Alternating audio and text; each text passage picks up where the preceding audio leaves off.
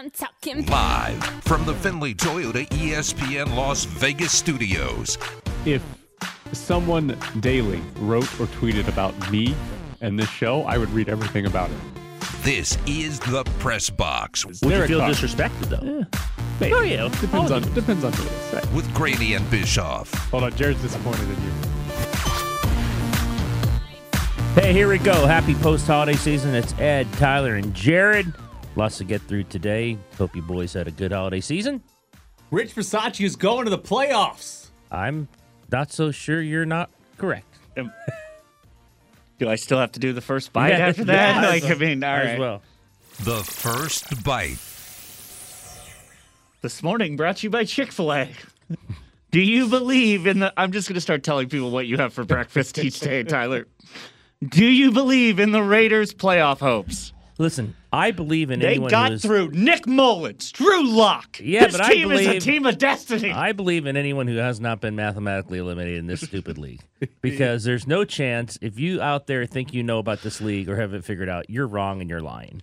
No one has any clue on a week to week basis what is going to happen, who's going to beat who, how many points people are going to score. So, yes, I will still believe in them until they are mathematically eliminated. So right now, the seven spot, the final playoff spot in the AFC, is occupied by the eight and seven Baltimore Ravens. The Chargers, Raiders, Dolphins, Steelers, Browns, and Broncos are all within a game of those Ravens with two games left in the season. The Raiders are tied with them at 8 and 7 as well. They're tied with the Chargers. The key here for the Raiders though is that after beating Denver, they control their own destiny. If the Raiders win the last two games of the season, if they beat the Colts and they beat the Chargers, they are in the playoffs. It does not matter what happens in any other game. If they win their last two, they are a playoff team. And Rich Bisaccia is saying, contract extension, baby. no one believed in me. You thought I was just a special teams coordinator? I'm coming hard and making the playoffs. Uh, early line on the Colts is seven and a half. But again, who knows? I mean, I with COVID, you don't know who's going to be on the COVID protocol list. You don't know who's going to go on the last minute. Yesterday, uh, last minute, Bryan Edwards goes on, Marcus Mariota goes on. You have no clue on a week to week basis. So I'll put I'll put it out there. I I don't know if I believe you know, full heartedly that they can go to Indianapolis and win.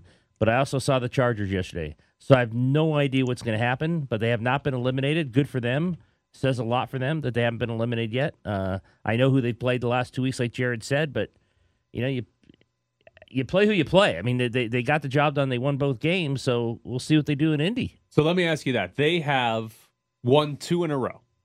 Um, but they've done it against a completely depleted Browns team, and they've done it against a backup quarterback in Drew Lock and the Broncos. And they've won those games by a score of 16 to 14 and 17 to 13. You don't win a lot of games in the NFL when you don't put up at least 20, but the Raiders done it two in a row. So what's more important to you when we're like when we're trying to figure out is this team going to make the playoffs? What's more important? The fact that they won those two games, saying, hey, they won them, they've got a shot, or that they played so poorly against bad teams Oh, that you say there's no chance they actually beat a Colts team or even a Chargers, even though they lost to the Texans? I mean, I do I think they'll beat those teams. I'm not sure about that, but I think it's more important you won the games. If you didn't win the games, you wouldn't be in this position. So I think they probably would say, "Who cares? We won the games and we can still whoa, make the whoa, playoffs." process, not results. Oh well, Come on. I think they would say we won the games. Didn't if, Derek if they have chose process over games, they at this point they're not very intelligent. Didn't Derek Carr have a quote yesterday saying all that matters is winning?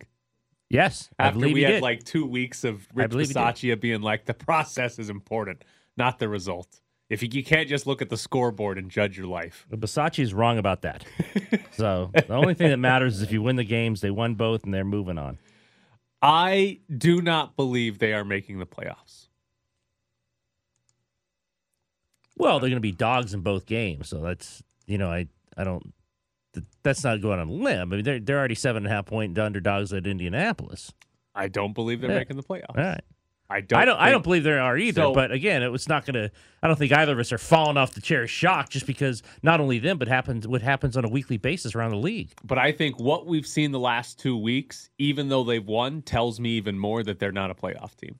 Like when you go and play the Cleveland Browns with 20 players on the COVID list and you get Nick Mullens and you have to drive down the field to kick a game winning field goal in the final 30 seconds. That's not very good for a playoff team, right? And then when you get to play Drew Lock and your defense, I'll say this the defense holds the Bron- uh, Broncos to under 200 yards of total offense. They kept yet- trying to rush the ball, and I kept going, "Why? And yet you Let Lock sling it." beat them by four. And because a tight end dropped a pass 30 yards down the field that could have set the Broncos up for a game winning touchdown, that's not exactly screaming to anybody, hey, this is a playoff team. This is a team that's going to win its last two games and get in, unless, of course, the Colts get decimated by COVID. Who's the backup quarterback in Indy? Uh, it's the kid from Texas, right? Uh, Ehlinger, Sam Ehlinger. Carson Wentz on the COVID list. They get Sam Ehlinger. Playoff team, baby. You, you forgot about Herbert in the last in the last. Ah, they'll beat they'll beat those bums. They lost to the Texans. Who I needs mean, that? the Raiders had a pretty good backup last night. he was warming up Oh, Peter at one at one point. He was warming up. We I so told you he was on the sideline. Yes, he was. He was warming yeah, up when at Mariota gets COVID, he's on the sideline. Okay, let me ask you this too. I just Did you observed- think that the Raiders established the run finally? Josh Jacobs had a hundred yard game. Did you think that was the difference in the game? No, I think the fact that they held the Broncos to 18 yards rushing was the difference in the game, and their and their defense for the second straight week won the game for them. Um, I I tell you what though, I did like the uh, the opening drive of the second half. I thought that was a pretty good drive where they just said, you know, to hell with it, and like let's see if he can do this, and let's see if he can run well enough, and, And we then he can almost block well enough. Finally, that they can block well enough. But no, I think they won the game because the Broncos couldn't move the ball, uh, you know, a lick. They couldn't run. I mean, Jared said it. They they got 18 yards rushing. I mean, you're not you're not winning ever with 18 yards rushing. So I put it more on the defense that they won the game. Here's my hot take for you: the Raiders running for 160 yards as a team is bad. because the Raiders now think they can win games running the oh, ball. Oh no, that's a bad idea. And they are not going to beat the Colts or the Chargers by handing it off 30 something times and trying to run for 160 yards. They're going to have to win throwing the ball. And what they just did to the Broncos, Rich, I, I guarantee Rich Bisaccia and Greg Olson are going to be like, let's do that again. Let's give Josh Jacobs 24 carries against the Colts. He's Jonathan Taylor. We can do that too. And they're going to lose because Josh Jacobs is going to have 19 carries for 62 yards. And you're going to look around saying, oh, they scored 13 points. And Jonathan Taylor had like four touchdowns by himself. I mean, I'm not going to be surprised if they look at it that way. They usually That's how they've been looking at it this whole year, look and at they've how they, sucked. that's how they've they've t- done it most of the year and they couldn't do anything on the ground because their offensive completely excuse me their line is completely maligned and he hasn't look he hasn't had a good year i think he's probably at 700 and some odd yards he's been very very average some weeks he hasn't been average uh, yesterday he just happened to in the second half have a good half so if you tell me olson thinks that way i won't be surprised at all and you're right they're not going to go into to indianapolis and run the ball and win um, I mean, not with Jonathan Taylor on the other side and them scoring, you know. Here's the thing: if they go in and score under twenty, they have absolutely zero chance. Yeah, like they can't. they're- They're, not going to be able to keep up. I'll give them a little bit of hope because Carson Wentz might throw a couple of pick sixes. Like there's Carson Wentz.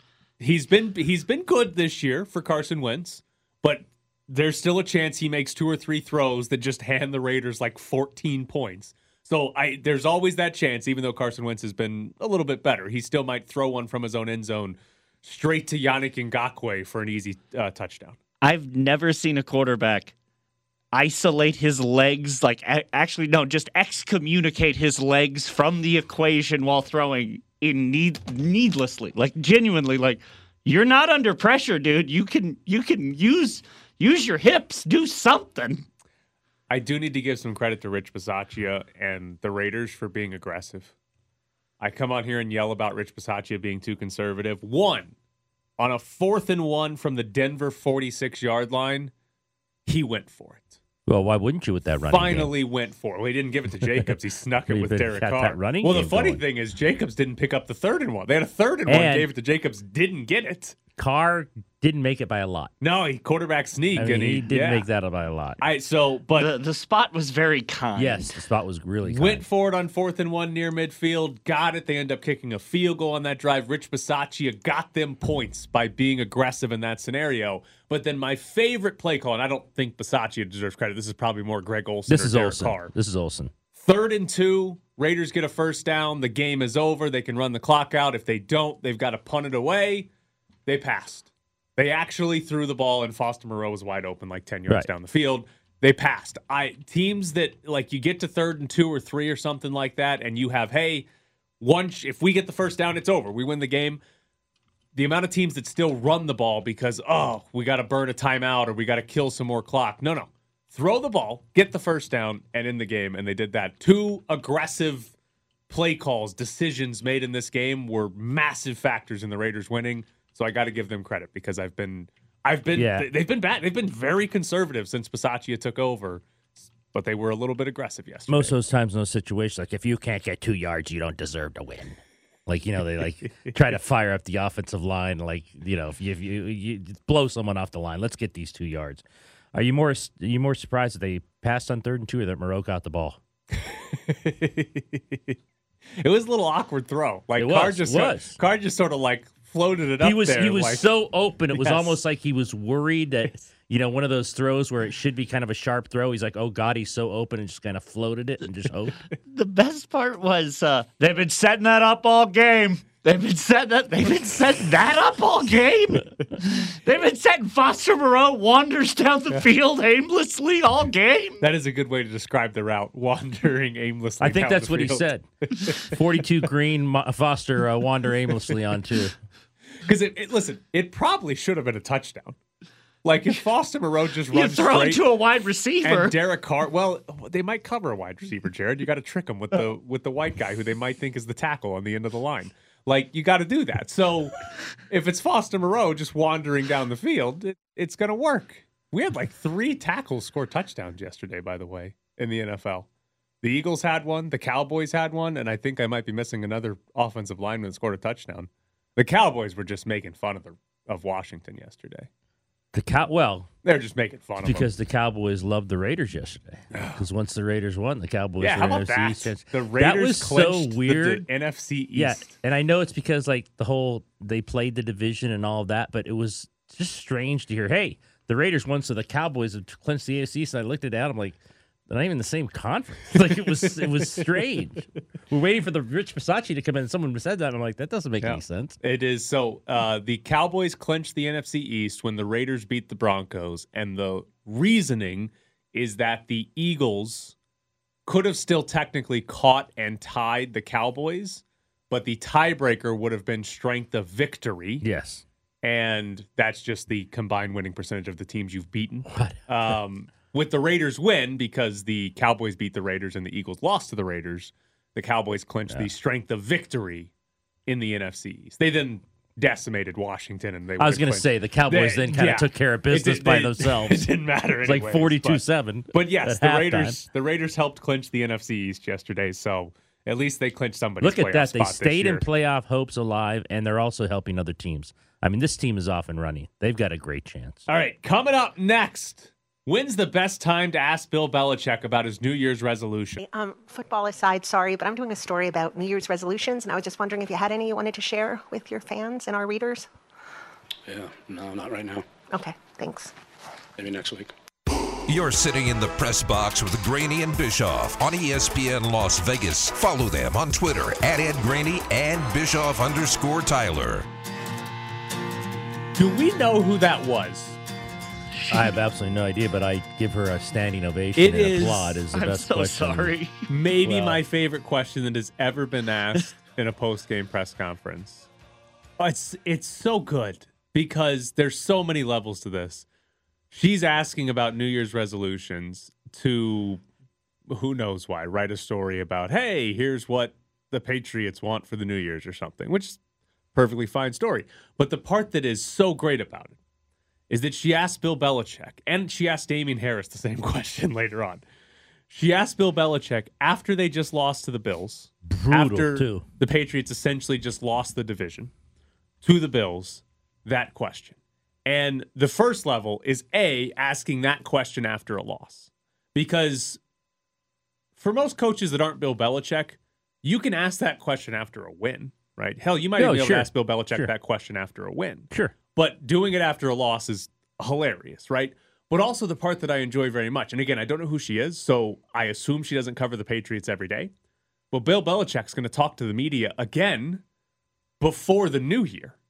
Like he's going to have Right. another press conference this week before the new year gets here. So it's not like this was her one shot, the one chance to ask Bill Belichick questions. No, but she might have been such a non-football media person. She Right. didn't even know he talked again. Right. And so that's that's what I love about it is that she whatever got credentials to do a story or whatever she's doing and was like this is my one shot and so she's probably sitting there the entire game just come on Patriots you guys have to win this game so I can ask these damn questions. I don't even know if she was doing that. I think she went there specifically just to write a story about Right. resolution. She goes, "I'm just going to ask people stuff." right, but she but if you have to know ahead of time Well, like I hey, don't they got to win so I can ask get answers to these questions. And even though they lost, she still was like, "Listen, I got a job to do.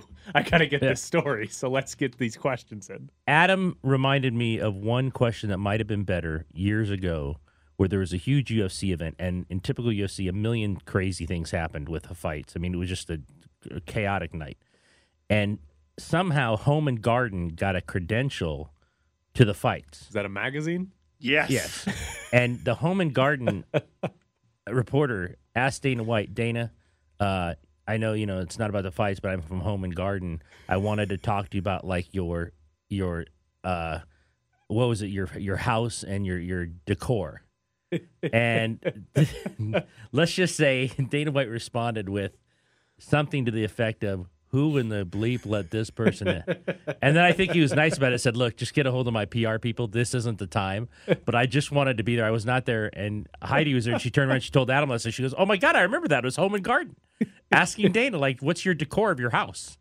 That's great. That would have been classic to see that. was this one of the UFC press conferences where they had the fans there as well? I have no idea. Because I just know Home and Garden asked that question. That's probably my favorite part of UFC's like staging the press conferences where there are also fans there to just yes, react to the press conference. Yes. It's it's a great setting. Boo the media. Yes, it's They a hate great the setting. media. Oh, it's a great yeah, setting. I A- love that. Any so much. controversial question, they boo the media. yeah, and they're in the back like screaming at people. I think we Oh. need that in more sports. Oh yeah, Just a group of fans that get to come and just sit in the back Scream of a press people. conference and heckle whoever they want. You ask a bad question, you get heckled. They give a bad answer, they get heckled. That's that that would be tremendous. Tremendous work if we could get that in all sports. I'm kind of sad I didn't grab the, the the Damien Harris sound because he at least went. I like the question though. he wouldn't answer. But no, he no, liked the he's like. I'm focused on winning games right now. I like the question. like, he's like, catch me after. Yes. It was almost like Belichick was so shocked he just kind of. I mean, he was, you know, at the end he goes, maybe next week. I mean, it Well- wasn't. He didn't like respond or like, you know, maybe people thought he would. Well, remember last week he apologized, He apologized to, the media, media, yeah. because he was like, "Sorry for being so short with you." Right. after their last loss. And so I, I almost wonder if there was a like Bill Belichick gets asked that question and because he apologized like five days ago, he can't like rip into her or whatever. He's Right. got to be like as respectfully say no as possible. Right. Right. So like a good good timing by the question to not get lit up because Yeah. if, if you're you apologize five days ago, if then the next time you talk to the media, you just rip somebody again. Yeah. Then the apology man. Yeah, you're gonna be like, oh, so Yeah. okay, you're gonna apologize again, Bill. Every every week I you're would gonna like. this. You know what? I'd like to retract the apology. Would, now I'm going to tell you about that question. that would have been a great way to answer that question. All right, guys. I know I apologized like five days ago. But Taking that with back. that question, What we're the taking it all back. What the hell are you doing? All right. We also have more audio. This is from Antonio Brown, and I believe this is Jenna Laine, who Friend of the covers the. Bucks for ESPN, asking the question here. Uh, this is Antonio Brown. He had 101 yards, his first game back from suspension. Here's how his post-game press conference went. I know Coach Arians had told you when you came to this team, you know, you screw up one time and, and you're done. And some people would deem what happened as a screw up, but Coach Arians stood by your side and, and he brought you back. Just what did it mean for you after being here for a year to have a coach Next question. standing in your corner? Next question. We just want to talk about this game. We don't we don't want to waste no time with you guys writing in bogus. Res- respectfully, respectfully, Antonio, we haven't talked to you yet. We haven't yeah, talked but I to you. don't want to talk time. about that. You got you guys is all drama. It's all about football. We we don't talk about Carolina. I don't want to talk to you guys. Antonio Brown said, "You guys," referring to the media, "You guys are all drama." The most drama infused player in Hold the on. last how many Let me years? throw some furniture off Yeah. his deck. let me do that. Let me uh, freeze my feet. Let, let me come in and, and, and degrade people. Let me have you know fights at my house. Let me do all these things. Does and he yet still have the media. ongoing litigation with his personal trainer? has No, no, pay, oh, Let uh, me not pay he the paid people. chef. The chef. Yeah, okay. let me not pay the the chef. chef. He paid him. There- well, he paid him for the vaccine card. We know that. Oh, okay. the his Antonio Brown's lawyer said that they, they settled. They didn't say how much, but they said they settled with the personal chef. Yeah, the media Video creates the drama in this guy's life. Like I okay, we make fun of Derek Carr because Derek Carr is like I don't read, and then Derek Carr very clearly reads and says, "You guys put me on the front page of the newspaper." Make up stuff. Derek Carr is somebody that I think could reasonably say, "Hey, there's no drama with me. You guys create a lot of drama to the media because Derek Carr doesn't do very I'm much." pretty sure he goes home and he plays with his kids. Right. Yeah. Like Derek Carr is very much an NFL player who could rightfully accuse the media of like creating drama when it comes to his future and who the next quarterback's going to be. Antonio Brown is not an NFL No. player that can say anyone else creates drama except him. No one else. If anything, he doesn't get talked about enough for how many insane things he's done just in the last like four years, three years. Oh yeah. I mean, just since the Raiders acquired him, it's been insane. He does not. He has no way, no, Well- no chance he can actually say you guys create drama. And Arians He settled with the personal trainer on April 22nd. and Arians brought him back because, like he should yesterday, great player. I, I mean, he's just that, that he, they brought him back because this guy could sit out eight weeks, come back and catch 100 yards pass. He's he's that great. Carr yesterday, by the way, the post game. Do you see on the field the post game comments? What well, everyone around here is talking about my future, my future's quarterback, in the locker room's like, yeah, you read Adam Hill's story this week. Because the entire story was about his future and if he's coming back. Like, who else would you be talking about? Like, but you're right. that- yeah, Adam Hill, uh, Review Journal, uh, notes. I mean, you know, when he just throw he he loves to just like you said, he throws that stuff out there where you're like, then don't say you don't pay attention, Right. Because of obviously you pay attention, you read everything, and if you don't read it, your two brothers are telling you what was written. and here's the thing. I think like I like when a player very clearly read or listened or watched something, what- and then and then will like fire back at a media member, even if it's just in a somewhat joking manner. Like I I enjoy that.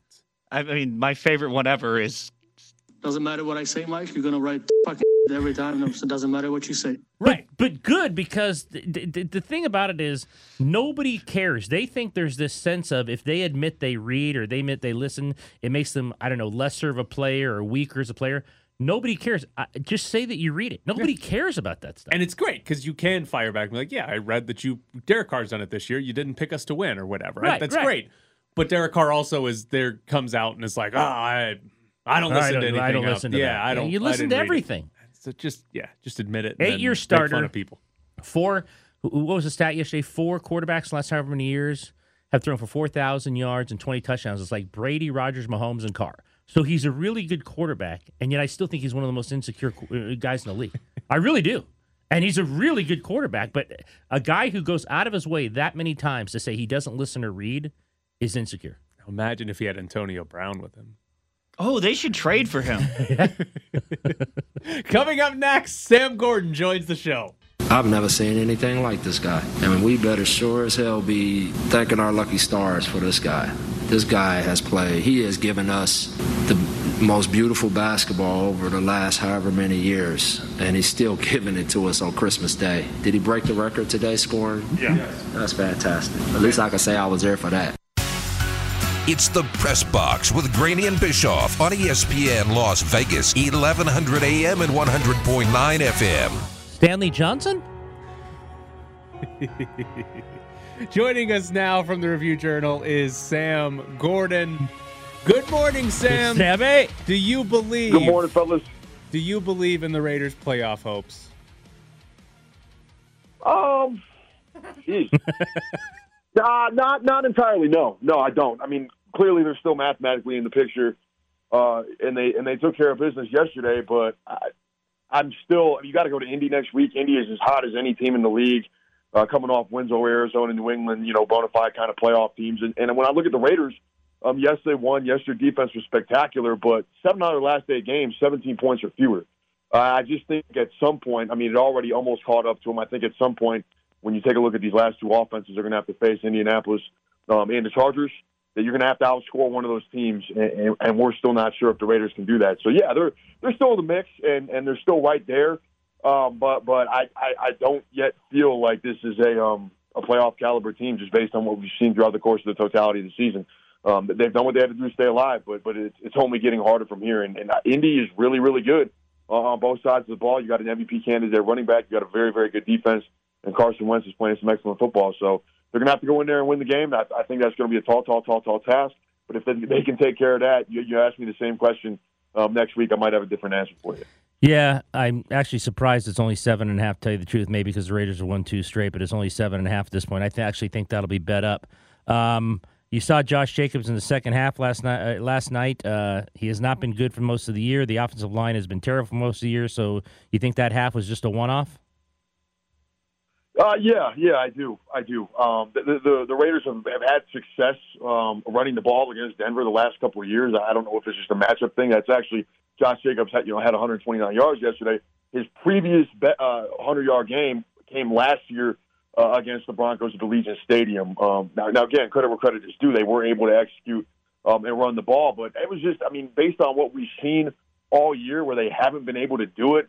I'd be hard pressed to imagine they just all of a sudden figured something out at the end of December. I mean, maybe they did. Maybe they go out next week against the Colts and, and run for 200 yards again as well. But they've just they haven't done that. Josh Jacobs, even with last year's or with with yesterday's game, still only averaging 3.9 yards per carry.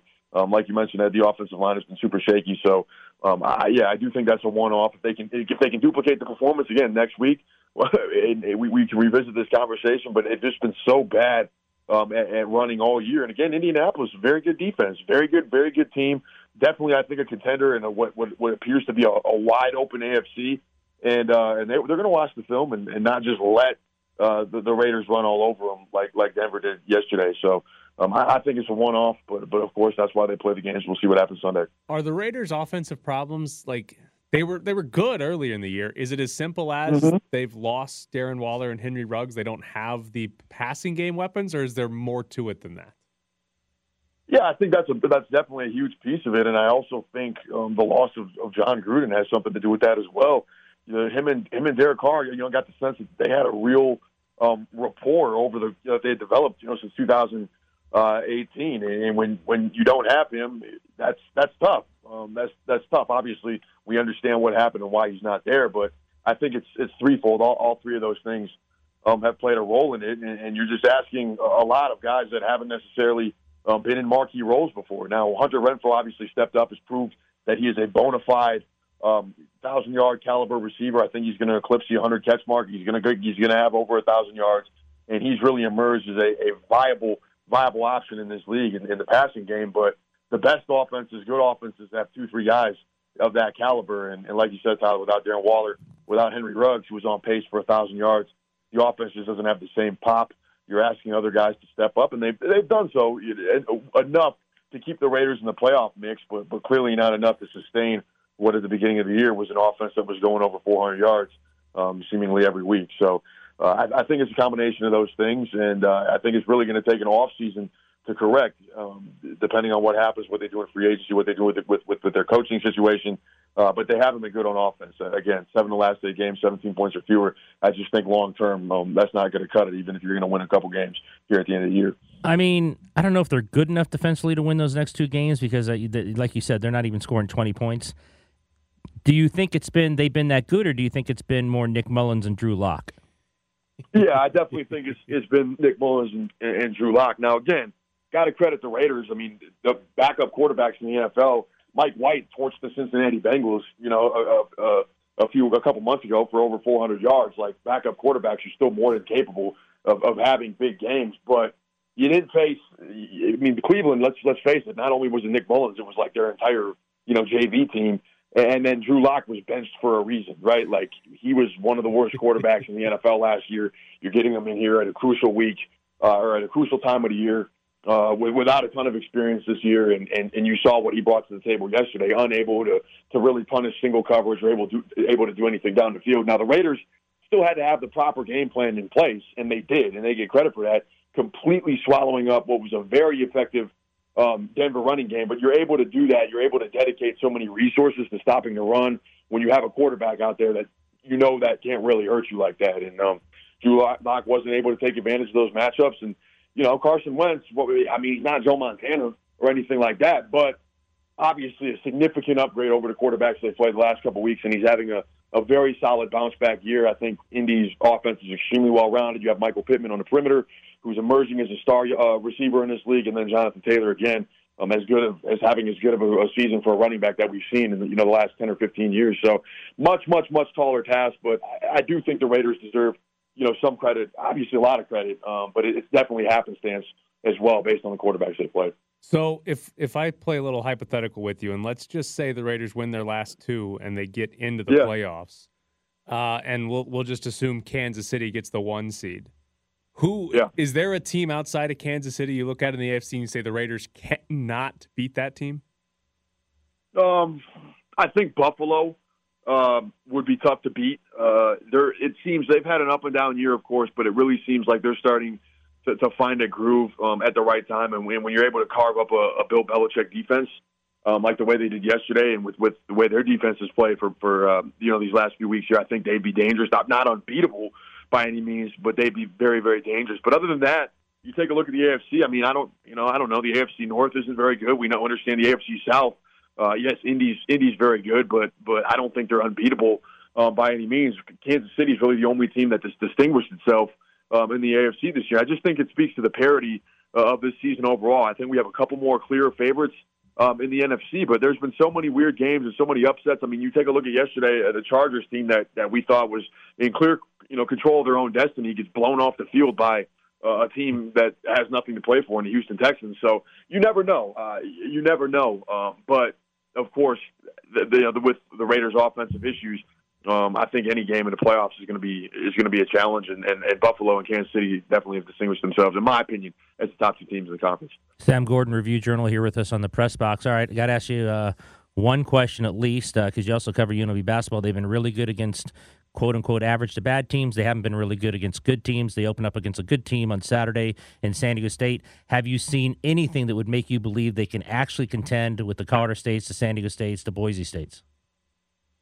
Um, not yet. No, no. To your point, um, they've yeah they've they, have they have just they struggled against anybody that's any good. And yes, they've they've beat the teams they're supposed to beat, but um, I, I still think offensively, it gets a little too clunky at times when they, when they play against good defensive teams. I think you still see guys uh, pressing the issue a little too much. Now, the ball movement, the player movement, the passing, the cutting, all that's been better uh, against the bad teams, but that's not by mistake. Like that's not by accident. It's much easier to execute what you want to do uh, against against teams that aren't that don't match up with you personnel wise. Now, when you get in the Mountain West, when you have teams that, that have big time players and that, that are that have scouted the Rebels, have had these this time here to prepare for what they bring to the table uh, I think it's going to be much more of a struggle. Now, with that said, you do have a roster full of players that have played in the Power Five that understand how to succeed um, in, in big time college basketball.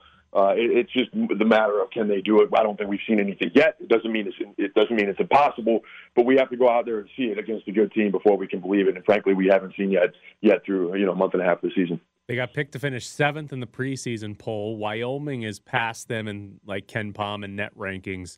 Uh, so they're currently eighth best team in the Mountain West. How high do you think they finish in the Mountain West standings? Yeah, I think they can definitely finish um, in the top half, uh, and and and maybe you know maybe they're able to challenge some of the better teams in, in, in individual games. Uh, but it's it's just I, I don't think I'm I'm still skeptical uh, about the scoring, about the offense. Where is that going to come from in, in conference play? Um, if not Bryce Hamilton, we understand he's a proven scorer at the Mountain West level and is enjoy and is really enjoying uh, a nice season up to this point. I think he was some struggles early on, but he figured out how to play a more efficient brand of basketball. He'd been doing so, you know, largely against the, those teams that, that we have mentioned, kind of those bottom bottom feeder teams uh, around the country. But other than that, who, who's proven that they can go get a bucket on a consistent basis? I think that's that's going to have to really develop. They're going to have to find a reliable number two and probably even a number three um, scoring option in league play. And they've been able to piece that together by, by committee, and Donovan Williams has certainly had a couple nice games. But uh, without uh, re- without reliable offense, without um, you know kind of consistent and, and steady production from a couple other guys, uh, I'm not sure how, how high this this team's ceiling is. Now again, maybe maybe something happens, and maybe in conference play something clicks, and guys develop into more defined roles. But I just don't think we've seen that yet against the caliber of competition UNLV is going to have to play uh, in the Mountain West. Um, I think a top half, you know, I think they're good enough defensively, uh, and they're and they're deep enough to, to contend and, and be in the top half of the league. Uh, but I still think they're they're a little ways away from from being a uh, you know real contender in the conference, given the the how established the programs like San Diego State and Colorado State are at this point in time. Well, he is Sam Gordon from the Review Journal. Sam, as always, thanks for joining us. Thanks, us. Sam. All right, appreciate it, guys. Take care of yourself. All right, coming up next, we got a coach in Las Vegas that might be on the way out. So it'll be second down. Ricard back into the gun. Jacobs alongside. Renfrow is slotted to the right. Carr is going to throw it again. Steps and he's down. Slips loose. Fumble. Ball's on the ground. Broncos jump on it. Broncos recover the fumble. The Chiefs go giant, giant, giant because Allegretti and Blythe in. They only have eight offensive linemen eligible, and seven are in right now. They try it on a push left side, breaking off a hit, angling near side, touchdown! Kansas City, Clyde Edwards-Hilaire. Live from the Findlay Toyota ESPN Las Vegas studios, this is the Press Box with Graney and Bischoff. Derek Carr fumbles a lot. Oh yeah, yeah. Oh, I can't wait till Graney's grades because I'd like I've, I've got a special grade that I'm going to ask you guys Yes. about. All right. I absolutely think he does. He fumbles a lot. All right. Here's a interesting story from the Athletic about the Las Vegas Aces and Bill Laimbeer getting kind of sort of replaced as the head coach. Um, Shams Charania reported that the Las Vegas Aces and the New York Liberty are pursuing pursuing Becky Hammon to be their head coach. Hammon is still an assistant with the San Antonio Spurs. According to the story, if Hammon were to accept the Aces job, Bill Laimbeer would step aside and potentially fill a different organizational role. Currently, the Aces still don't have a general manager. Their GM, Dan Padover, left and took the job with Atlanta. Do you believe Bill Laimbeer would step aside for somebody else to coach this team? I think he would. I absolutely think if, he, if he's the GM and he gets all roster decisions, he gets the draft decisions, and he gets to kind of be in charge. Um, I actually think he would. I don't know if he's Doesn't ti- have to travel. Yeah, I don't know if he's tired of coaching. That's a good point. I don't. I don't know if he's tired of that. Um, I don't know. Mark Davis, uh, when he bought the team, spoke. If he spoke of Gruden as a ten, he spoke of Laimbeer as like a nine and a half. So I don't know if he would have asked Laimbeer to step away as a coach. I don't know if he's in that mode yet. Mark Davis is with that team. I think he just kind of enjoys owning the team. He's building the facility down by the Raiders facility for the Aces. To ask Laimbeer to step aside, I think this might have been Laimbeer's idea. That was my other thought. That exact uh, train of thought there was that it feels like Mark Davis is sort of letting Bill Laimbeer do Yeah, what, what he wants to do. and that if they're going to hire Becky Hammon, it's Bill Laimbeer making that decision. But it still it still came off as very weird, like that Bill Laimbeer Well, it came out who- as shocking when I read the story. I'm like, right? really? That Bill Laimbeer, who who's been a coach in the WNBA for a very long, Long time, time. has won WNBA titles, has been obviously the Aces have been very good since he's been here. Like that he would just sort of willingly step aside and let Becky Hammon, even if you become the GM, right?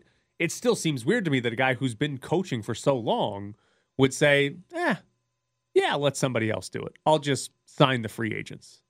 During when they had a big like Olympic break the one time, didn't he say he wasn't even going to watch the Olympics? He was just going to like Yes, hang out. at he his was going to At his either farm. Tractor. his farm in Michigan. Yeah. And he So- wasn't going to even watch. So, So maybe like he'll, he'll we'll get an NBA draft, a WNBA draft where he's like, hold on, I gotta plow something. maybe, like Jared said, he's tired of the WNBA travel restrictions and, and, and getting stuck in airports and like having to take charters and doing all these. Well, no, I thought stuff. he could travel however he could does he charter?